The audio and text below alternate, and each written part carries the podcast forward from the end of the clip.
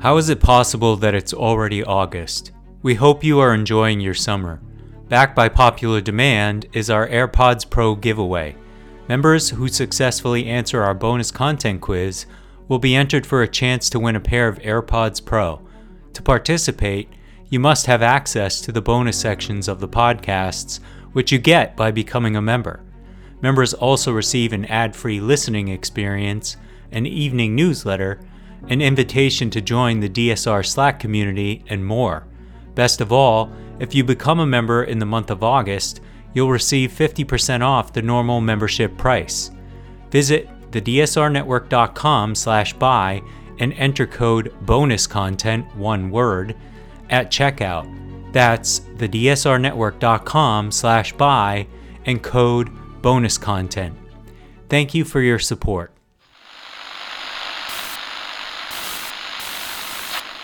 Nine, twelve, ten, twenty-eight, two, twenty-three.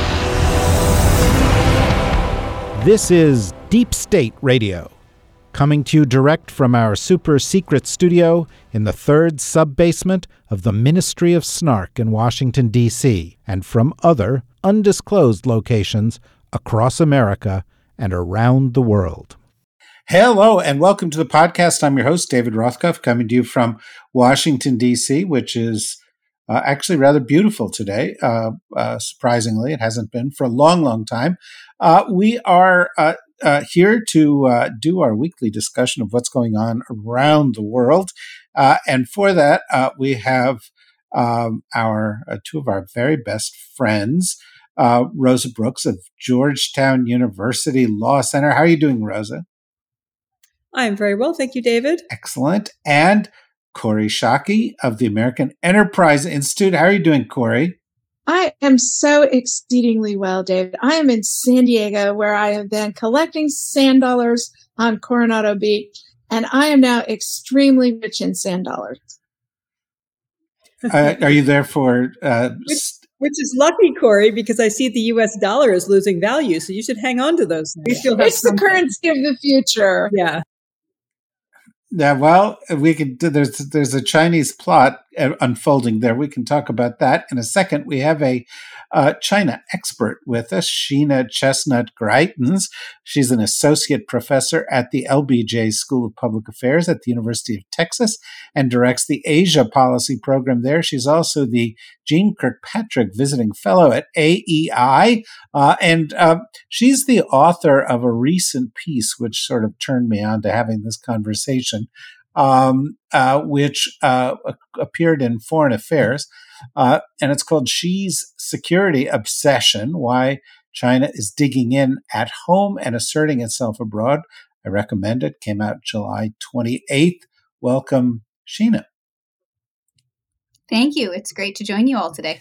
Um, well, it's it's it's good to have you here. Uh, AEI is overrepresented, but we're gonna we're gonna forge AEI on. is properly represented.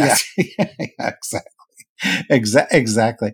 Well, we've you know we have we have not had a sort of in depth conversation about um, uh, China recently, and China's been in the news a lot um, uh, uh, for for a variety of reasons, ranging from participating in uh, kind of quasi peace talk process regarding uh, Ukraine to preparations for the BRICS summit meeting, and there, there was talk about you know an alternative currency to the dollar that, that I referred to earlier, and of course, China's foreign minister Qin Gang uh, disappeared.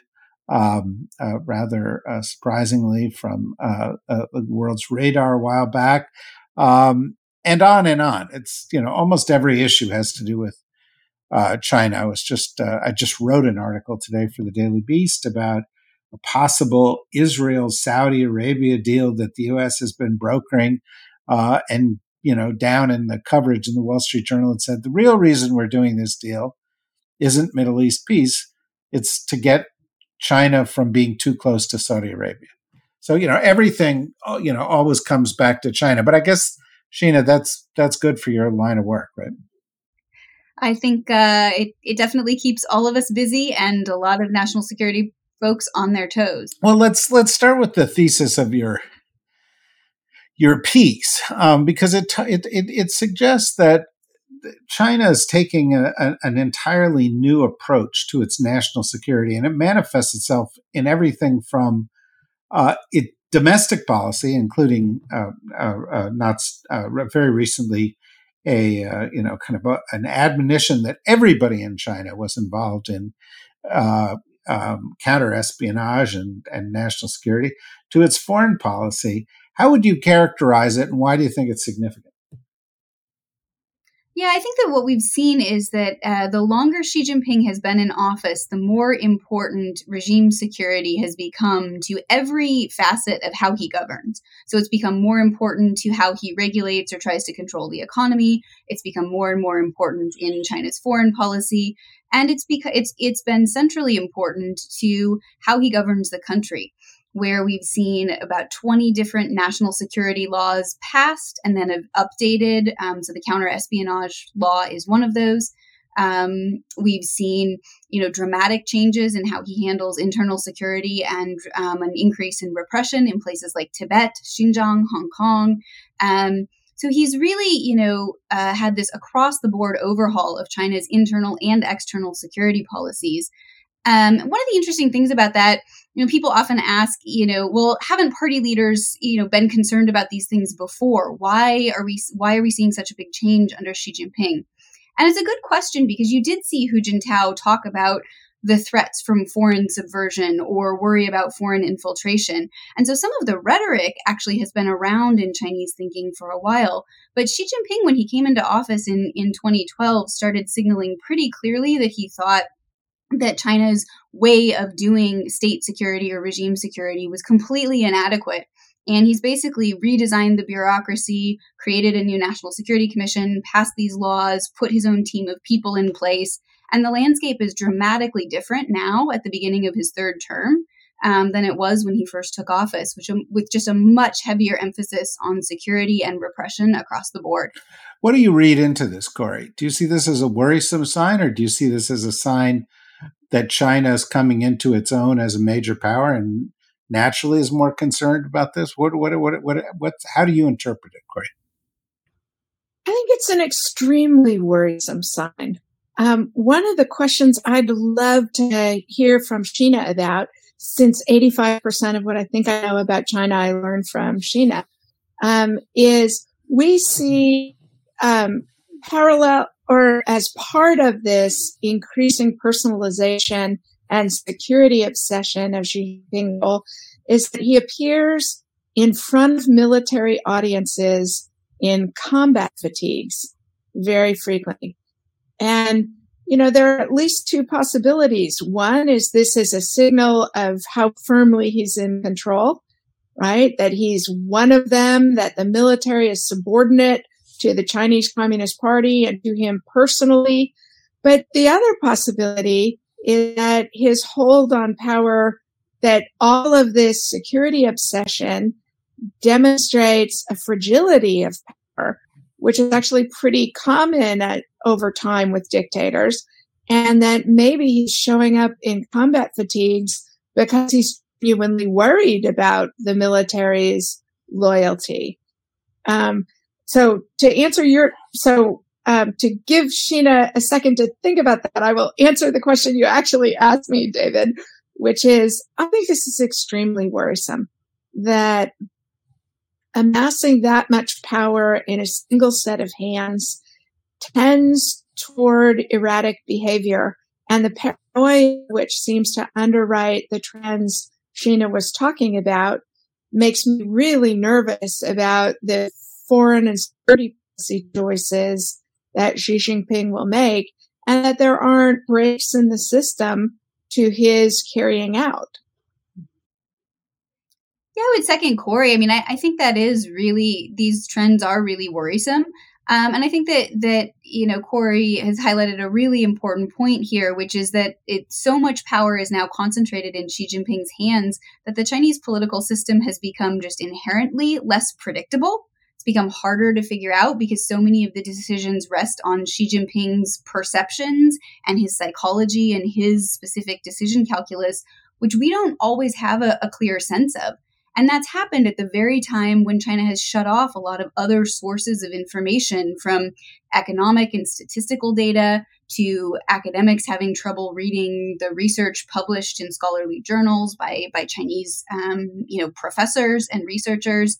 Um, so I think that, you know, it's harder to understand at the same time that Xi Jinping appears to be, you know, more and more repressive and more and more assertive, but in in ways that we're not always very good at, at predicting. So, you know, I do think these are worrisome developments, and it's not just something that the United States is worried about. I think you've seen lots of concern.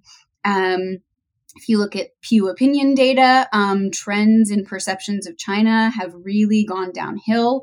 Um, views of of China's sort of role as a responsible power in the world have have declined. Um, and you see a lot of, of behavior by um, countries in the Indo Pacific who are taking steps to try to bolster their own security because they are concerned about what they could be up against. Uh, so, Rosa, of course, you may ask a question of, of Sheena also, if you like. Uh, and as Kori did, you can ignore my question also, but but I have a question, um, and and that is, um, it sort of goes back to what I was asking Kori. We, we're entering a new era. We entered a new era 10 years ago or so with China and the US being sort of the, the principal players on the global stage. And, and I think you could do an interpretation of, of US views towards China as sort of involving a heightened degree of concern and paranoia whether we don't want to sell certain products to them or we don't want Chinese students in our schools or we're concerned about Chinese espionage and so forth. And so, to what extent do you think what we're seeing from China is a natural extension of them entering kind of two party superpower rivalry? And to what extent do you think it's anomalous and and cause for concern. Maybe both at once. I think, David. I mean, I, don't, I, I think that's part of the problem with how we tend to think about China in this country. We we have a tendency to to either want to say, "Oh, there's nothing to see here; they're just a rising power, and we can cooperate." And of course, there's some competition, but everything is basically fine, and let's not be so paranoid. On the one hand, or on the other hand, saying, uh, oh my God, you know, arch fiends with a global domination plan, you know, genius, evil geniuses, and this is super scary, and you know, there is nothing they cannot do, and we must immediately, you know, try to try to protect ourselves. And and I think it's it's not one or the other, right? I mean, yeah, China is a rising power. China is flexing its muscles. China is recovering from a period, a long period in which it felt humiliated as, as a power, uh, and, and, and part for good reasons, because we had really crappy policies, right? Um, you know, going back quite a long way to, to the, to the colonial period. Um, so, you know, yes, China's flexing its muscles. Yes, that's completely natural.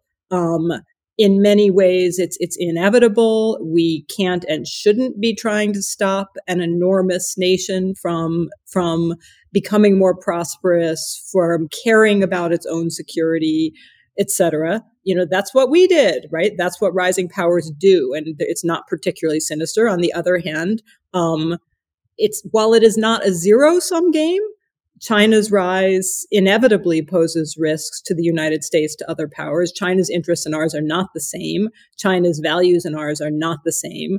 You know, China China's rise inherently poses threats, and and and I, it, it's it's a I think actually it's a really the, the earlier discussion about Xi's role, right, and the degree to which power is increasingly personalized in China. That's actually kind of a scary thing, right? Because nobody, China is an enormous and complex nation. Uh, the global economy, the global security environment is enormously complex. No, there, there is no single evil genius here, right? That, that nobody is smart enough to completely understand it. China's past experiments in personalizing power and attempting to exercise centralized control have not been a success for China or for anybody else. Uh, the more that power is personalized in China, in some ways, the riskier it gets, both for China itself and for everybody else in the world. You know, so so so I don't think that I don't think we should either demonize China nor underestimate the potential threat it poses. And the threat it poses may come less from a sort of everybody and you know Xi's sitting around with this inner circle saying how can we destroy the united states and how can we assert world domination? And more from the fact that this is what rising nations do. You know they they try to become more dominant. They try to advance their interests and that is often at the expense of the interests of other states. So sheena picking up on that um, I, I, think I read this somewhere because I don't think I, I've had the clarity of mind to think this all on my own. But, but, but, but somebody recently said, um, you know, being a dictator is not a position of strength. Um, you, you, know, you, if if you were strong, you you you you wouldn't need to impose your will on everybody. Kori said, um, Kori said that. So is that what you just said? Yeah, yeah probably. Um, uh, but but but um, uh, you know, the, the, the question is, um, as Xi concentrates power around himself, does this make him stronger? Does this make the system more brittle? And one of the reasons we, I, you know, I ask one of the, you know, things that we can point to in all of this is, despite, you know, recently coming out of a People's Congress and seemingly embarking on another, um, you know, period where he was clearly in charge, we've had recent a story of tumult within the rocket forces, for example. Um, we al- we also have the strange Qin Gang story. You can tell us where he is. Maybe he's in San Diego with Kori. I don't know where he is. Uh, but uh, uh, you know, do do do we see um, this as a, as a little bit of paranoia on his part? Yeah, so let me pick up on the the point that um, that Rosa was making a moment ago about you know how much of this is just what what rising powers do, um, and you know there's an extent to which rising powers historically have always caused some instability or at least some change and dynamism in the international system as other powers decline relative to whatever power the United States, Great Britain, whoever is rising, and everybody has to adjust and get used to the new distribution of power. But here's the thing, right? What Xi Jinping is trying to make secure is not sort of a rising China writ large. He's fundamentally concerned, and he's been very explicit about this, about what he calls political security, which is the security of China's socialist system, the CCP Central Committee, and Xi Jinping at the core of that committee. The Chinese Communist Party is 9% of China's population right? That is what Xi Jinping is trying to secure 9% of the population's control over the rest of the country's 1.3 billion people, right? That's very different than the sort of broad historical thinking about a rising power taking its place next to other rising powers in the international system. This is fundamentally about Xi Jinping's personal uh, security and the security of the regime itself. And that's the point that I was trying to make in the foreign affairs piece that that um, you mentioned, and, and, thank you for that, by the way. Um, is that a regime security concept driving grand strategy is going to look and feel very different. And it is partly based on an insecurity that I think it's very hard for outside observers to understand. So I wrote my first book about dictatorships in the anti communist world during the Cold War. Um, and one of the things that was so striking to me in reading through their diaries, their personal papers, it, you know, interviews um, with people who had known them or who had been around their their internal decision making, is just how paranoid they were to a degree that really surprised me. And that paranoia is sometimes about other countries in the international system, and I think for China, a lot of it actually is about the potential for the United States to be a threat to the Communist Party, not to the, the 1.3 billion people of, of China writ large. Um, but often, and this gets back to your point about why Xi Jinping shows up in combat fatigues and, and where is Qin Gang and where, you know, what's going on with the military, is that often the biggest threats to dictators are from the people around them. Um, so, two thirds of the time, when a dictator loses power, it's not to a popular revolution and it's not to uh, you know a foreign invasion of some kind or foreign destabilization. It's actually a, a coup. Um, it's people around them particularly in the military and the security forces who try to take power away from them. Now it's less common in leninist systems communist systems like the, the one that china has But Xi Jinping has been very, very concerned from the beginning about party loyalty over the, the PLA. And, you know, one of the first things he did after he took power was took out the top two military leaders and then proceeded to purge down through the ranks on anti corruption grounds. And then after he was done with the military, he did the same thing with the internal security apparatus. So I think we really have to be careful because we look at this and we're like, hey, China's getting stronger. But Xi Jinping looks at this as a dialectic. He's, a, in this sense, a sort of classic Marxist Leninist where the more powerful China gets, oddly enough, the weaker and more threatened it feels. Um, and I think that's very hard for Americans to wrap our heads around because we are worried about our own, you know, what we see as flaws in our security or as China's strengths. Whereas I think, you know, China sees, well, the more powerful we get, actually, the bigger the risks and the challenges are. And I think that that um, that's a real gap in how the United States looks at China and how Chinese leaders see their own sense of security. And I think it, you know, it makes it easy to underestimate the amount that paranoia and insecurity kind of drive this. But again, when I say insecurity, it's insecurity for the 9% of the population that is the Communist Party and its leadership, not for the whole country. I think, so I have a question. I, I, think that's a really interesting and thoughtful point. Um, you know that that that paranoia, that internal paranoia about power, personal power and security, uh, can't be underestimated. It's a driver of decision making at the top. Um, and you know that China has vul- that China both has real vulnerabilities as a power that range that include things like corruption and it, demographics, environmental issues, internal repression, economic stagnation, you name it. But there are also actual insecurities of the the individual human beings who are who are currently holding on to power and who are benefiting most from their system um, and that we shouldn't that when we think about China that we we we we shouldn't think of it as this all powerful group of geniuses that it's also a bunch of people who are really worried and they're worried about their country and they're worried about their own self-preservation their own hides in all kinds of ways economically and in a very literal sense which tends to be less true in this country thank goodness. Um, but i guess i wonder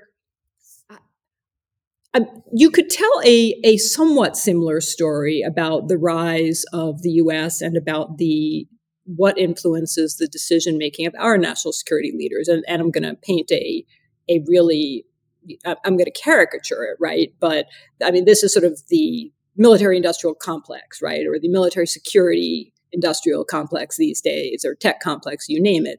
That, that all nations, that decision making uh, is influenced, that, that, leaders are influenced by their own self interest, um, their economic self interest, their desire to retain power.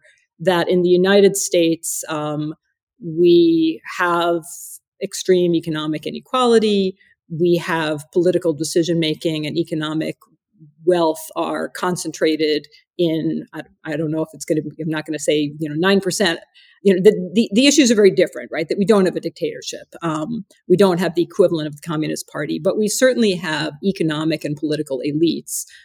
Uh, and power is relatively concentrated in those elites. And as we have seen, we often make totally irrational decisions. You know, Congress Congress funds stupid stuff right? Congress funds things that don't make any sense for us militarily because it helps them, you know, it helps them in their district, it helps their cronies that we, we, that we too have a very difficult time. We're not, none of us are purely rational actors. The United States does not act purely in its self interest internationally or domestically. You know, we're not, we don't kind of say, oh, okay, um, clearly we need to do X and Y, so we're going to align ways and means and we're going to get it done, that all sorts of stuff gets in the way, such as, oh, but I want to get reelected, or oh, but I want to do a favor for my friend, or oh, but you know, my stock portfolio, or or oh, but my career after politics. That that all of those things affect decision making often in ways that run counter to what rationally should be our, our national interest. So I guess the question, and this is really for Sheena, but also for for Kori and for you, David, is it is t- to what extent does that make China different from any other rising power insofar as there there are always going to be considerations of individual self-aggrandizement, self-protection, and so on. Uh, is is it simply is it is it simply that the form they take in China is different and we need to understand it, or or or do you see it as sort of just qualitatively different altogether in ways that if we need to think about it as, as as in a completely different category than the way we we always sort of think. Well, you know, Putin's got to think about this and that, and you know, Biden has to think about this and that, and Trump had to think about this and that, or you know, or at least Trump was. I think in Trump's case, the sort of self-preservation instinct we we saw was certainly first and foremost. But but in any case, I'll throw that back to all the rest of you. So I, I, think you know there's this great line um, that's actually in the Federalist Papers. I think one of the the um, pieces written by Madison, where he talks about you know if men were angels, no government would be necessary. And he says, you know, the the the chief issue with a, a government um, that has to be administered by men over men is that you have to uh, the government has to be able to control the governed. Right. If this is the Weberian what makes a state. You have to kind of ha- be able to run things, um, and then it has to control itself. And it's that second part that's really at the heart of, I think, democratic politics that makes the United States or Great Britain um, or, you know, other places that have electoral democracy different. And there are two parts of democratic institutions that I think um, lead to that capacity for self correction. I am not in any way going to try to defend um, every congressional budgetary decision. My colleagues at AEI do a great job pointing out, for example, many of these suboptimal decisions uh, made about the defense budget and how we could do it better. Um, but there is there are two mechanisms by which, um, if the United States gets off track, um, the government can check itself, so prevent a mistake or correct one. One is separation of powers. Right, Congress passes a, a law, the Supreme Court can can check that. Um, the executive uh, wants to appoint somebody who's a really bad idea, Congress can say no, right? That that checks and balances in, in our separation of powers um, puts some immediate or not immediate, but some but some check on on flawed decision making. And then the the ultimate one is the ballot box, right? And so we have um, party alternation. So you don't like the decisions of an incumbent or a party, um, that can change. Right now, if if people don't like some of the policies Xi Jinping has adopted, um, they have very little formal recourse. The Supreme Court, the court system answers to the party. It doesn't. The military is a is a party army, not a national army. Um, and so there's there's no separation of powers, and there's no competitive election that lets you ultimately change either the, the people or the party if you decide you want something different. Um, so it seems to me, and again, this isn't perfect and um, you know leaders are are flawed you know cynical sometimes self-preserving or or um, pursue their own interests in in any given political system um, but the american system does have some capacity for self-preservation and um, self-correction built into it that i think a single party leninist system just just doesn't have um, and I do think that's that's one of the important distinctions that that is what's valuable about liberal and democratic politics. And so that's kind of my my initial philosophical take. But I'm I'm curious um, for both Kori and David, and, and Kori especially when it comes to civ mil relations and Xi Jinping's relationship with the military, what your take on that is. I, I want to turn it to Kori because there's no way that I would try to follow up a response that was that thoughtful, clear, and historically grounded um, uh, it would just make me look bad. Uh, it, I thought it was a very good response. Kori. what about you? You, you know, you you share none of the fears I. So I too thought it was a brilliant and exquisite response. The only thing I would add to it is that, um, you know, uh, Sheena didn't emphasize the danger and coerciveness of the Chinese system. I mean, if you disagree with policy, it's it's not just you get to run against this guy. The head of Interpol flat out Chinese head of Interpol flat out disappeared and has not reappeared. Their foreign minister disappears and mysteriously loses his job. Jack Ma gets his company taken away from him. Um, and and probably a large part of his fortune taken away from him. So that once a coercive state gets put in place, it's very difficult to break its hold. I have a question for Sheena, if I may, David.